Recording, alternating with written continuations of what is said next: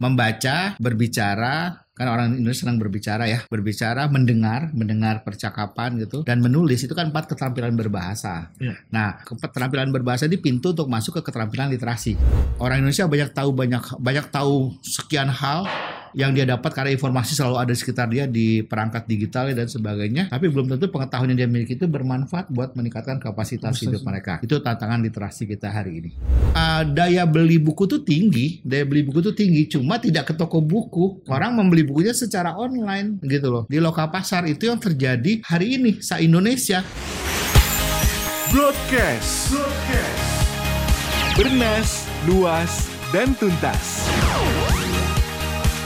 Powered by Bisnis Indonesia. Halo sobat bisnis, kita berjumpa lagi di broadcast dan di broadcast episode kali ini kita akan berbincang em, satu topik yang lumayan santai ya, lumayan em, bisa dibilang bukan hal yang terlalu berat gitu, tapi isu ini sudah mulai bergulir sejak beberapa tahun belakangan dan mungkin sobat bisnis juga em, bisa dibilang untuk sobat bisnis yang punya hobi baca buku cocok banget nih untuk eh, tema obrolan kita kali ini. Karena kita akan ngebahas mengenai eh, kondisi toko buku di tanah air dan juga eh, kondisi literasi masyarakat Indonesia secara umum ya secara general. Dan sekarang saya sudah ada di salah satu tempat yang bisa dibilang saya lumayan amazing ya tempatnya. Terus juga ada koleksi bukunya banyak banget kita langsung ngobrol-ngobrol sama pemilik tempatnya juga nih nanti nih. Nah, saya sudah bersama dengan Mas Win Muldian. Beliau adalah aktivis literasi dan perbukuan juga sekaligus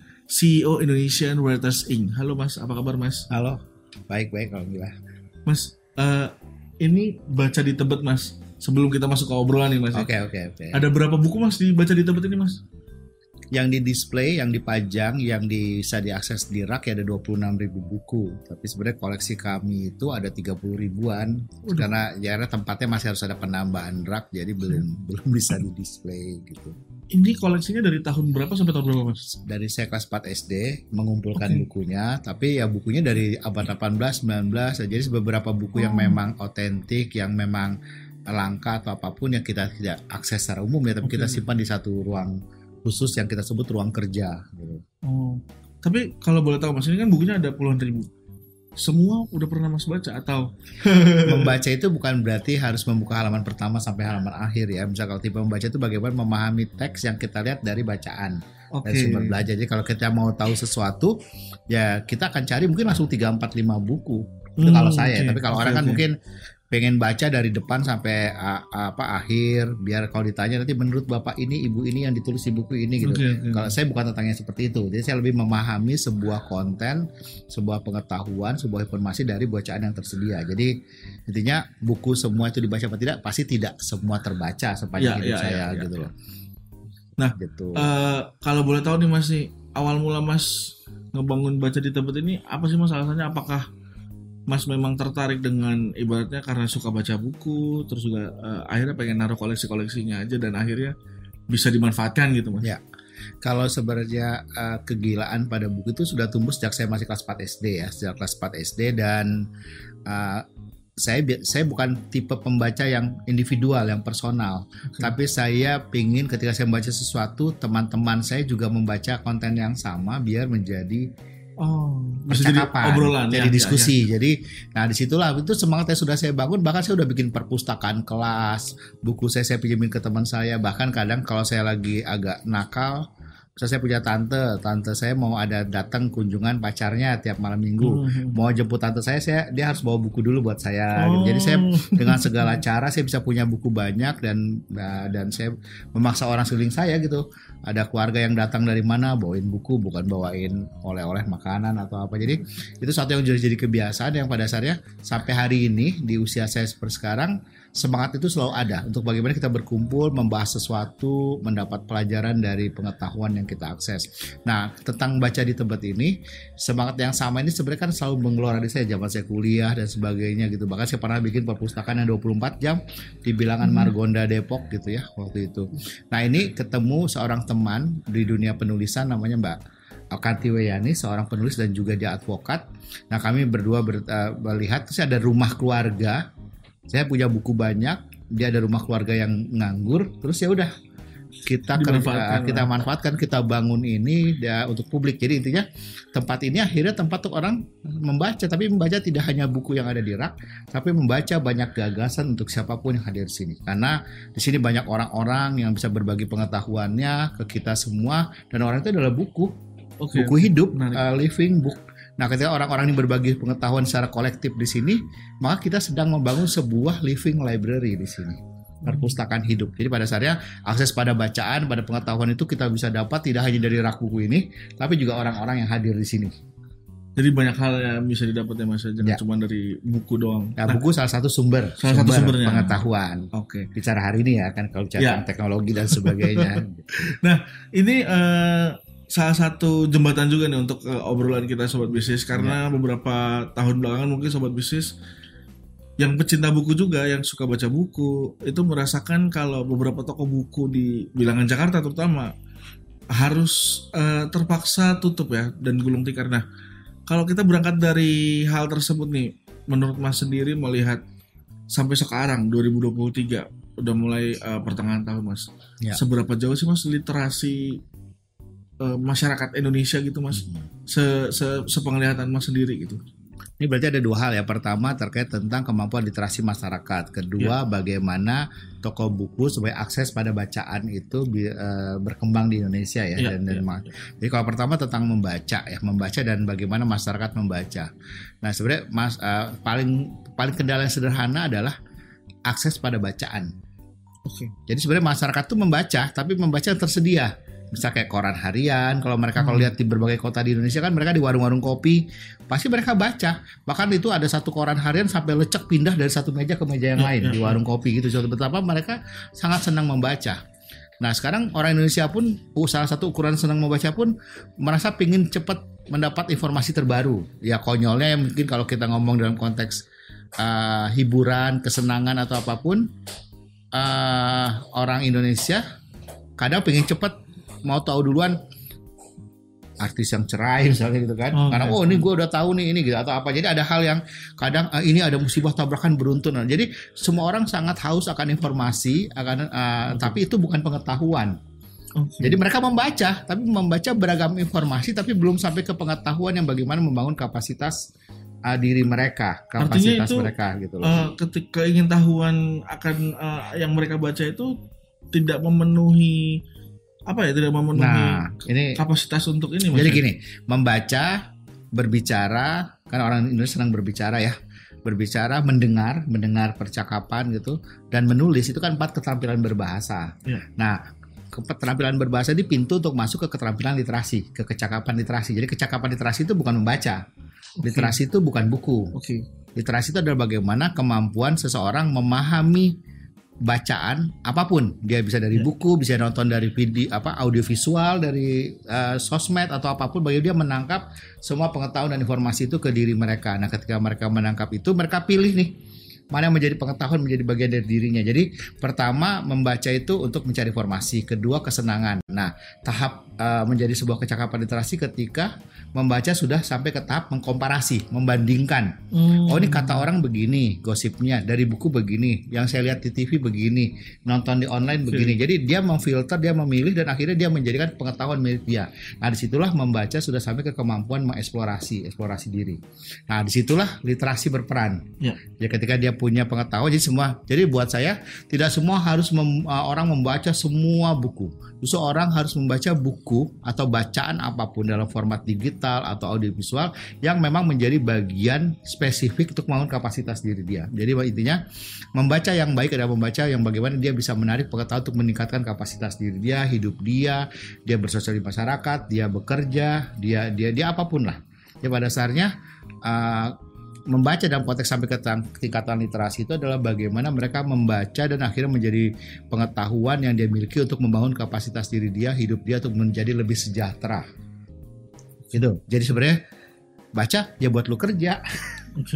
Bukan baca hanya untuk hiburan. Nah, itu Hanya mungkin uh, kesalah kaprahan kita mungkin sebagian besar menganggap gemar membaca, minat membaca apa dan sebagainya. Mungkin saya lanjutkan lagi ya. Jadi ketika hari ini misal ditanya kemampuan membaca, jadi saat itu yang belum dikuatkan dengan tadi, mereka membaca apa pun, tapi mereka belum punya daya baca. Hmm. Bagaimana mereka berdaya dengan kapasitas pengetahuan yang mereka miliki dari semua sumber bacaan itu. Ya itu yang mungkin tantangan kita hari ini. Orang Indonesia banyak tahu banyak banyak tahu sekian hal yang dia dapat karena informasi selalu ada di sekitar dia di perangkat digital dan sebagainya, tapi belum tentu pengetahuan yang dia miliki itu bermanfaat buat meningkatkan kapasitas Kapasitas. hidup mereka. Itu tantangan literasi kita hari ini. Oke. Nah, kemudian eh, kalau kita bicara soal eh, perkembangan zaman, Mas, Hmm. distribusi digital kuat juga, Mas, untuk eh, berpengaruh terhadap Oke. keinginan baca, terus juga eh, daya baca tadi yang sempat Mas bilang. Ya saya mengkampanyekan daya baca gitu ya. Seberapa kuat, Mas, Oke. distribusi digital itu Oke, berpengaruh? saya mau narik benangnya dengan dengan pembahasan topik pertanyaan sebelumnya ya. Jadi uh, apakah akhirnya uh, orang mengakses baca secara digital akhirnya juga menggerus toko buku? Tadi mungkin Ya, kita ya. belum singgung. Jadi pada dasarnya dua aspek ini. Pertama mungkin saya mau bilang uh, orang mengakses pengetahuan pasti dengan hari ini apalagi generasi Z, generasi Alpha mau cari cara yang lebih mudah. Praktis. Apalagi cara mereka belajar hari ini sangat visual ya. Gaya Ya, belajar ya. mereka tuh visual. Itu pertama terus kedua mereka lebih mudah mengakses sesuatu pengetahuan yang dia bisa jangkau dengan dengan tidak perlu harus pergi Ya, jauh ya, ya. ke mana. Jadi ya semua pengetahuan udah ada di di tangan dia Tangan, ha, di di perangkat digital yang dia miliki gitu. Jadi pada dasarnya hari ini pengetahuan tuh udah ada di mana-mana. Nah, posisi buku ini menjadi tantangan tersendiri. Jadi buku buku cetak pun selama selama ini orang bilang mengakses buku cetak dalam bentuk buku digital. Iya. Buku digital yang dipahami sebagian besar orang tuh kan cuma buku cetak yang di PDF kan gitu loh. Ya, ya, Padahal ya. namanya konsep buku digital itu beragam, bisa ada suara, bisa ada gambar, bergerak, bisa ada apa pun. Nah, ini mungkin pemahaman harus disikapi lebih jauh lagi. Nah, itu jadi pada dasarnya masyarakat khususnya anak-anak muda lebih mudah mengakses perangkat-perangkat uh, digital tadi untuk mendapatkan pengetahuan yang lebih banyak visual tadi. Saya bilang kan gaya belajarnya visual. Nah, di posisi ini buku itu jadi tantangan tersendiri. Jadi kalau sekarang kita mengkampanyekan orang-orang, "Hayu baca buku." Tapi baca buku cetak. Belum tentu anak muda akan datang ke buku Ya. cetak. Justru intinya bagaimana kita bisa menggerakkan dari dari mereka mengakses segala macam pengetahuan yang formatnya digital tadi, akhirnya mereka datang ke buku cetak. Oh. Nah itu harus kita lakukan. Jadi pada dasarnya kalau kita lihat misal pengunjung baca di tempat di sini ya, itu teman-teman sini mereka baca buku tapi juga sambil buka han- handphone sambil macam-macam aktivitas. Jadi pada dasarnya ada ada ada titik-titik jenuh tertentu seseorang ketika mengakses konten digital. Akhirnya sentuhan pada kertas, membuka halaman-halaman buku itu satu yang mungkin uh, gerak secara fisik yang nggak akan bisa dilupakan oleh siapa pun yang masih. Jadi buat saya buku secara cetak itu tidak akan pernah hilang di dalam peradaban umat manusia. Gitu dari belum eh, belum ditemukannya uh, mesin cetak oleh Gutenberg sampai sekarang temunya beragam uh, algoritma digital dan sebagainya pada saat tidak tidak akan pernah hilang karena itu bagian dari uh, dari tumbuh kembangnya peradaban umat manusia. Nah di sinilah mungkin akhirnya kita lihat orang uh, buku akan tetap bisa bertahan kok Oke. ini belum di luar urusan toko buku ya. Buku Iya, iya, akan iya, tetap bisa bertahan kok, gitu loh. Nah, cuma masalahnya gimana orang mengakses bukunya. Nah, Nah, mengakses bukunya kan gini, ya saking dia semua mudah dengan perangkat digital di tangannya, ya saya pesan di lokal pasar aja.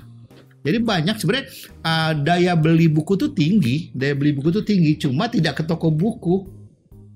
Orang membeli bukunya secara online gitu loh. Di lokal pasar itu yang terjadi hari ini sa Indonesia. Teman-teman pegiat literasi, teman-teman uh, pegiat kebudayaan, pendidikan, semua pun mereka mengakses bacaan kok, tapi dengan membeli secara digital, tidak datang ke toko buku. Nah, toko buku secara umum juga juga terjadi perubahan sama seperti toko-toko lainnya. Jadi kalau misalnya saya nih, coba deh, juga. coba deh, bukan nggak sih kejualan online. Maksudnya main ke dulu misal Mangga 2 tuh sangat heboh Iya. atau misalnya sebutlah yang di Blok M misalnya ada Blok M apalah mall. Lihat semua mall, semua toko tidak seramai dulu. Bahkan banyak toko yang tutup, bah, tapi toko-toko yang masih buka itu kerjanya sibuk membungkus, packing, pe- pesanan order atau apa pun. Toko-tokonya tetap ada, tapi akhirnya mereka berubah bentuk, akhirnya menjual secara online. karena mereka Bergeser, punya ya. akun-akun toko di loka pasar. Jadi daya belinya tetap ada, tapi orang nggak mau ribet untuk datang ke pasar atau Ya. ke mall atau ke pertokoan atau ke toko. Nah, ini ini pun semakin tergerus ketika kita mengalami dua setengah tahun pandemi. Nah, COVID-19 ini juga membuat orang nggak berani keluar rumah apa dan sebagainya dan dan segala perangkat digital semakin canggih. Nah, jadi pada dasarnya ketika di posisi seperti ini, toko-toko buku tuh siap adaptif nggak? Siap bisa Oke. menghadapi perubahan masyarakat nggak dengan menggunakan teknologi dan pengetahuan yang ada di masyarakat? Nah, kalau toko yang saya bisa kita sebut tadi yang Gunung Agung tutup, padahal Gunung Agung itu punya sejarah penting dalam intelektual Indonesia dari tahun 50-an ya. Yaitu karena memang manajemennya sibuk mengurusi toko secara fisik. Hmm. Jadi dia tidak serius bagaimana mengadaptif bahwa ini barang ada di toko saya, tapi orang bisa beli dari tempat tidurnya di Tempat lain, rumah. Iya, iya, iya. Nah itu yang tidak dilakukan. Artinya disrupsi digitalnya itu dalam bentuk seperti itu ya Mas? Mempengaruhi itu mempengaruhi semua bisnis uh, retail ya, nggak Ya, cuma ya, toko ya. buku. Jadi, nah jadi kalau mau dekat di toko yang bubar juga banyak kok gitu. Ya, loh. ya. Nah ini kan salah satunya karena ya karena buku dan semua orang merasa bawel lah. Bu- buku toko buku tutup para minat baca rendah, tapi itu hal yang salah gitu loh. Hal yang keliru di tengah-tengah uh, masyarakat kita. Jadi pada dasarnya ya manajemen toko bukunya aja. Ya beda ya kalau kayak grup Gramedia, selain toko buku kan dia punya penerbitan, punya media, Ya, punya ya, ya. pener- punya punya bahkan dia bisa buku-buku yang tidak terpakai bisa dia daur ulang jadi jadi kertas yang jadi tisu. Dia juga punya pabrik tisu dan sebagainya. Jadi kan itu satu yang memang dia udah ukur semua dari bahan yang dia pakai dalam bisnis dia bisa dia olah dalam bisnis-bisnis yang berbeda di dalam grupnya. Nah itu mungkin uh, yang tidak pas di, di. Tapi uh, tapi perlu dicatat loh di Indonesia maupun di dunia terjadi kebangkitan munculnya toko-toko buku baru loh gitu loh Justru Tapi, malah iya. pergeseran itu. Ya, yang- kita- bahkan di Indonesia kita lihat kan banyak teman-teman yang tadinya tokonya online di lokal pasar sekarang sudah mulai Buka membuka toko toko buku fisik. secara fisik. Oke. Kenapa? Karena pingin hype-nya, pingin ngumpulnya gitu loh. Ya walaupun mungkin dengan agak agak sok-sokan gitu ya.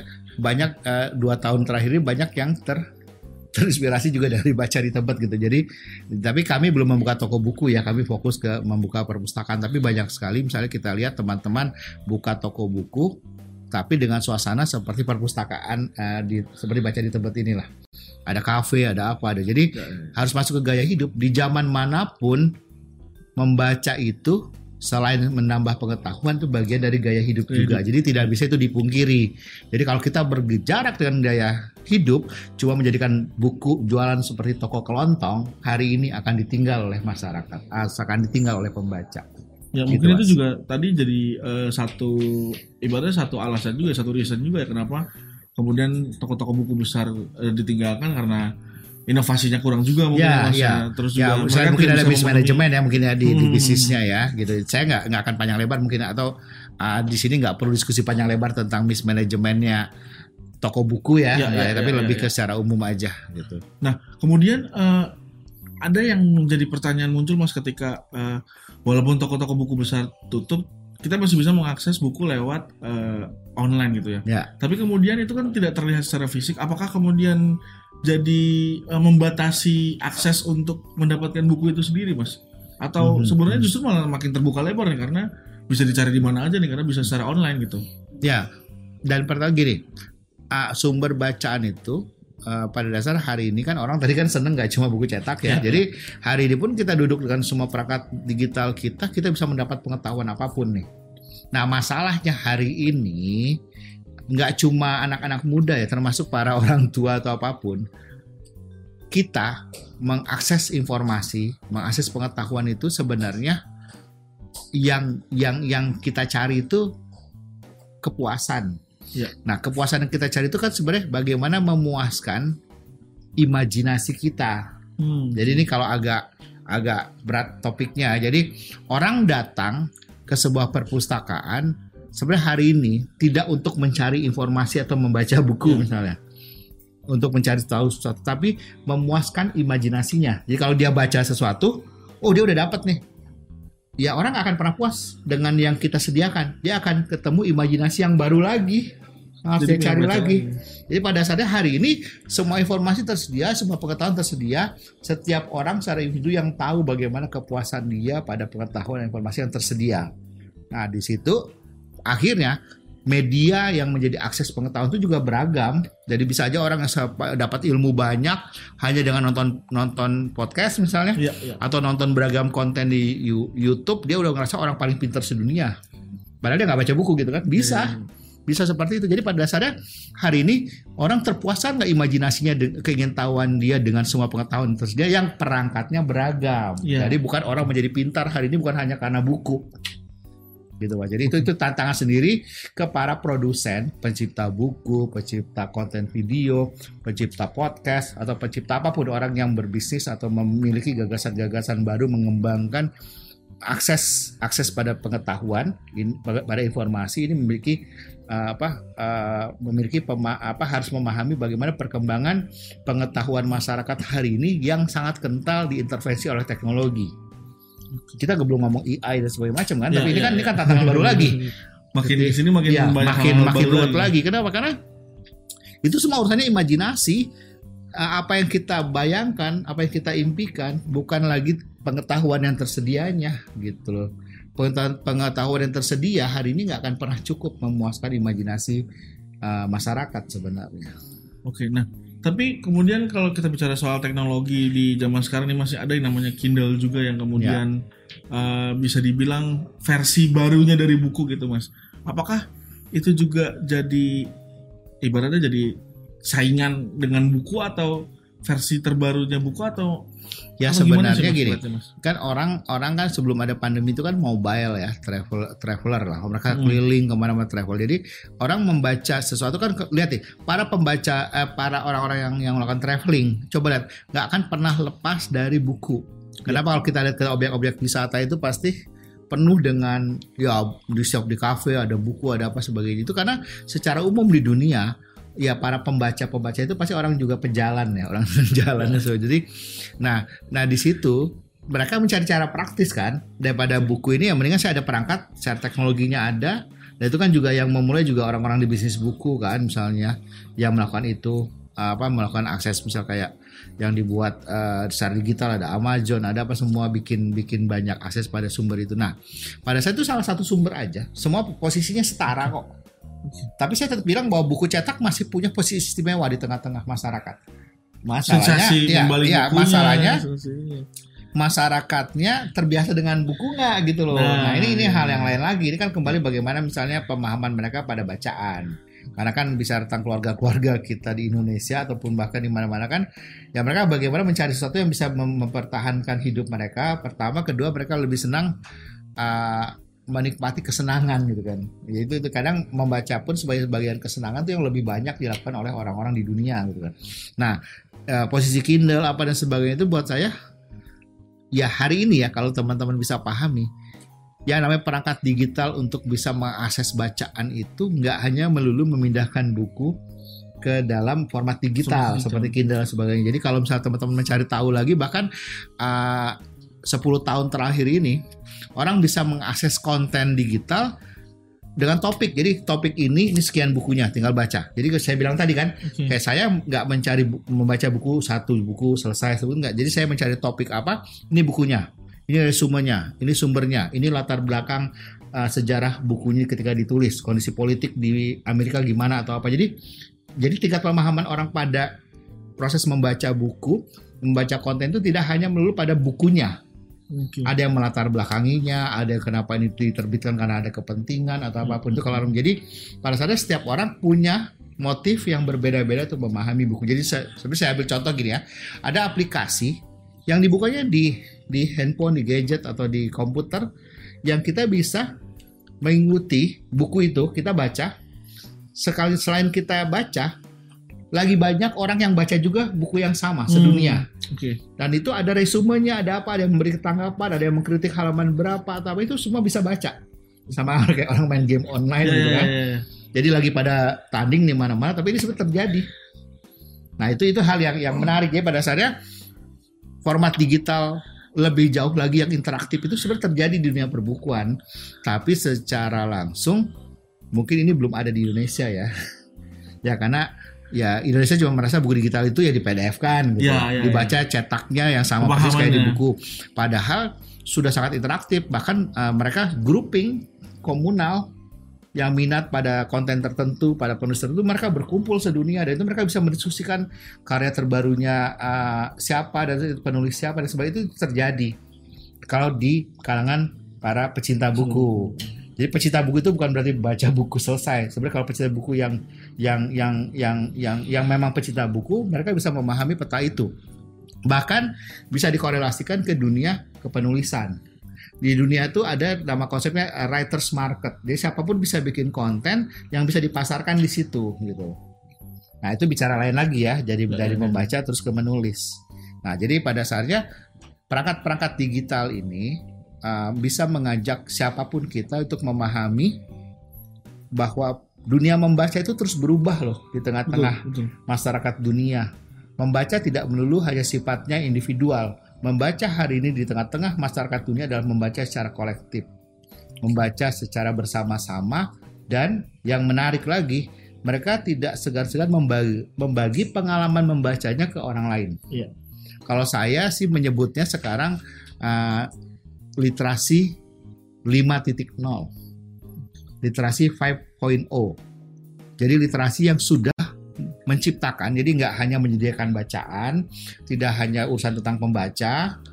Kalau pembacaan kan satunya, Ya. satu titik nolnya, dua titik nolnya pembacanya, tiga titik nolnya pengalaman membaca, keempat empat titik nol itu gimana pengalaman membaca antar orang yang pembaca tadi.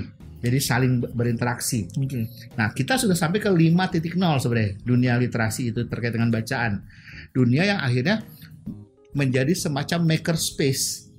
Mengajak siapa pun dengan semua yang dia baca bisa mengembangkan lingkungan berkarya di sekitar mereka sebagai pembaca buku. Itulah saya, Kanti, dan teman-teman bangun itu dibaca di Tebet. Baca di Tebet sebagai tempat untuk membangun lingkungan berkarya, maker space itu. Oke. Nah, itu itu itu arahnya. Jadi membaca itu yang produktif akan ke sana nantinya Jadi untuk orang sekedar menciptakan karya. Jadi hari ini di era imajinasi ini orang harus menjadi kreator. ya, ya. Orang punya visi aja nggak cukup. Dari baca, oh saya akan begini, nggak cukup. Cuma ngomong doang, harus dipraktekin. Nah itulah era sekarang. Jadi kalau misalnya itu juga ini tambahin lagi ini juga mempengaruhi dunia kerja loh. Jadi hari ini dunia kerja juga terus berubah Ya, karena ya. perkembangan literasi masyarakat pekerjaan-pekerjaan yang abstrak itu yang nanti akan lebih dominan di dunia kerja abstrak itu yang perlu energi kreatif betul. jadi kalau kerja sifatnya mekanis sifatnya fisik rutin itu nanti Repetisi. semua diganti mesin diganti robot diganti aplikasi udah justru orang yang orang yang tidak tergantikan oleh mesin adalah energi kreatifnya nah walaupun ada tantangan seperti AI dan sebagainya tapi pada dasarnya tetap aja manusianya adalah manusia nggak akan mesin bisa menggantikan cara kerja manusia dalam konteks misalnya bekerja Oke. Artinya eh, mungkin masuk ke pertanyaan terakhir ya Mas. Ya. Artinya eh, kondisi sekarang ini dengan eh, banyaknya toko buku yang tutup kita tidak perlu khawatir kehilangan akses untuk membaca itu secara secara artinya secara eh, membaca tidak perlu secara fisik ya secara buku secara fisik Ya, artinya ya. digital pun bisa dan juga tergantung kitanya ya Mas tergantung masyarakatnya bagaimana dia bisa mendapatkan akses eh, buku itu bisa lewat berbagai platform juga zaman sekarang ya Mas ya. Eh, sebelum pandemi pun sejak bertahun-tahun la- eh, yang lalu saya sudah sudah akan menduga misalnya mohon maaf misalnya kayak toko buku Gunung Agung akan tutup. Oke. Udah bisa kebaca gitu selama dia tidak mengubah cara eh, manajemen bisnisnya. Ya kan jadi kenapa? Karena masyarakat membaca pembacanya target pasarnya terus berubah ini. Iya. Jadi sebenarnya dunia bisnis apa pun harus bisa mengikuti bagaimana perkembangan target pasarnya si pembaca buku, pembaca konten dan sebagainya. Karena akhirnya sekarang para pembaca buku kan me- beralih ke memahami konten, bukan lagi memahami buku. Nah, tapi sekarang bagaimana buku ini harus ada di tengah-tengah masyarakat kita.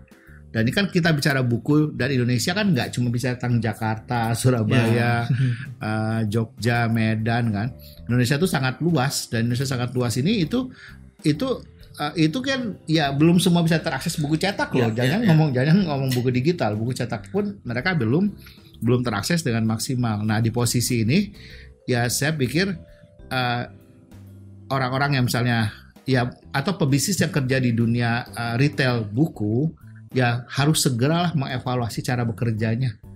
Karena nggak bisa misalnya ini nggak cuma eh, toko buku ya termasuk juga cara kerjanya perpustakaan. Oke. sebagai pusat sumber belajar masyarakat itu juga kalau nggak adaptif ya masyarakat akan bikin perpustakanya sendiri di rumahnya. Cukup dengan perangkat digital dan nggak akan datang ke perpustakaan selama perpustakaan masih pakai cara 20-30 tahun yang lalu.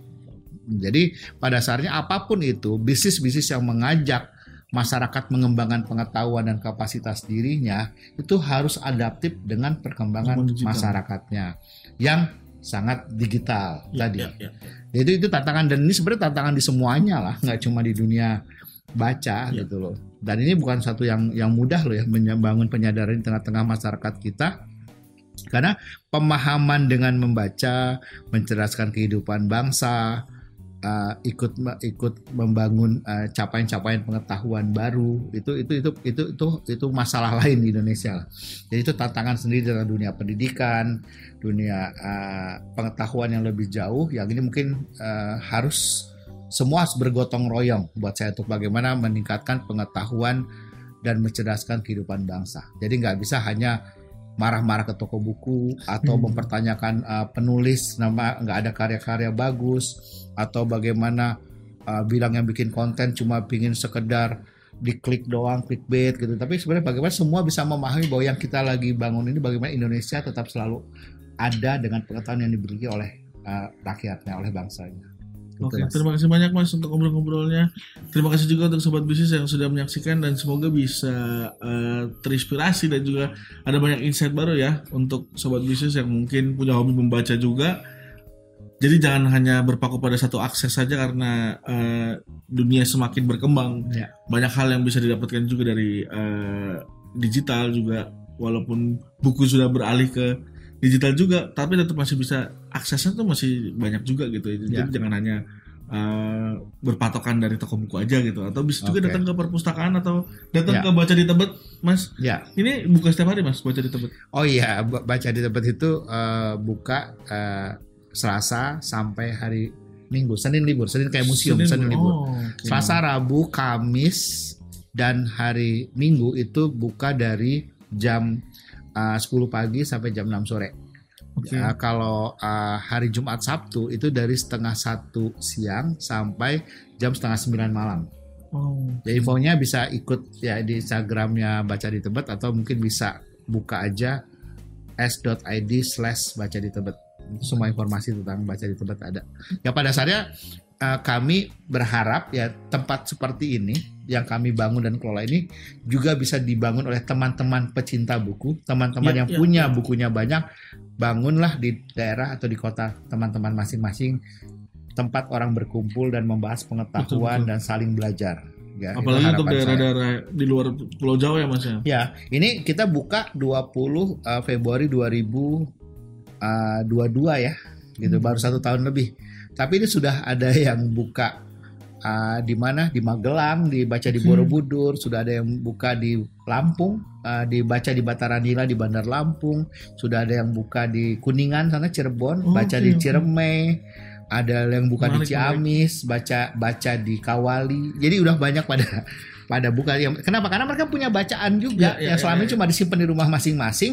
Yuk dibangun, diakses ke publik. Nah, cara menghidupinya ya buka aja kayak kantin atau restoran atau Ya, kafe. Terus ada kegiatan-kegiatan yang ada rezekinya lebih, ikut saweran, uh, biayai kegiatannya tapi juga sama-sama. Jadi kayak tempat ini sebenarnya Tempat dibiayai tempat kumpul dan orang-orang yang ngumpul ikut membiayainya. Iya, betul betul, betul. Jadi ini bukan dari APBN atau APBD gitu, bukan juga dari orang kaya tertentu atau donor internasional enggak. Ini sepenuhnya dibangun walaupun oleh saya dan Kanti, tapi semua yang hadir sih ikut terlibat gotong royong bagaimana mengembangkan uh, baca tempat itu tetap berjalan dan bermanfaat buat semua orang. Oke, terima kasih banyak Mas. Mungkin sobat bisnis yang punya hobi baca juga bisa mampir ke Baca di Tebet, baca-baca bukunya, nikmatin koleksi-koleksinya. Ada puluhan ribu buku di sini. Dan mungkin terima kasih banyak. Cobain Mas. makanan dan minumannya juga Nah, dong. cobain makanan itu- minumannya itu juga. top Betul. artisan wis jualan. Betul Oke, banget. terima kasih ya. Jangan Nah. cuman baca doang berarti ya. Jadi Oh bisa iya. sambil nikmatin Di sini bisa baca juga. sambil makan sambil minum, bisa baca sambil main piano. Jadi Wih. semua bebas. Nah, jadi baca eh, sambil ngapa-ngapain boleh. Sambil Oke. mau ngedance, mau nari boleh. Fashion show sambil baca boleh. Silakan. Oke, terima kasih banyak Oke, terima kasih banyak. Sampai jumpa di episode berikutnya.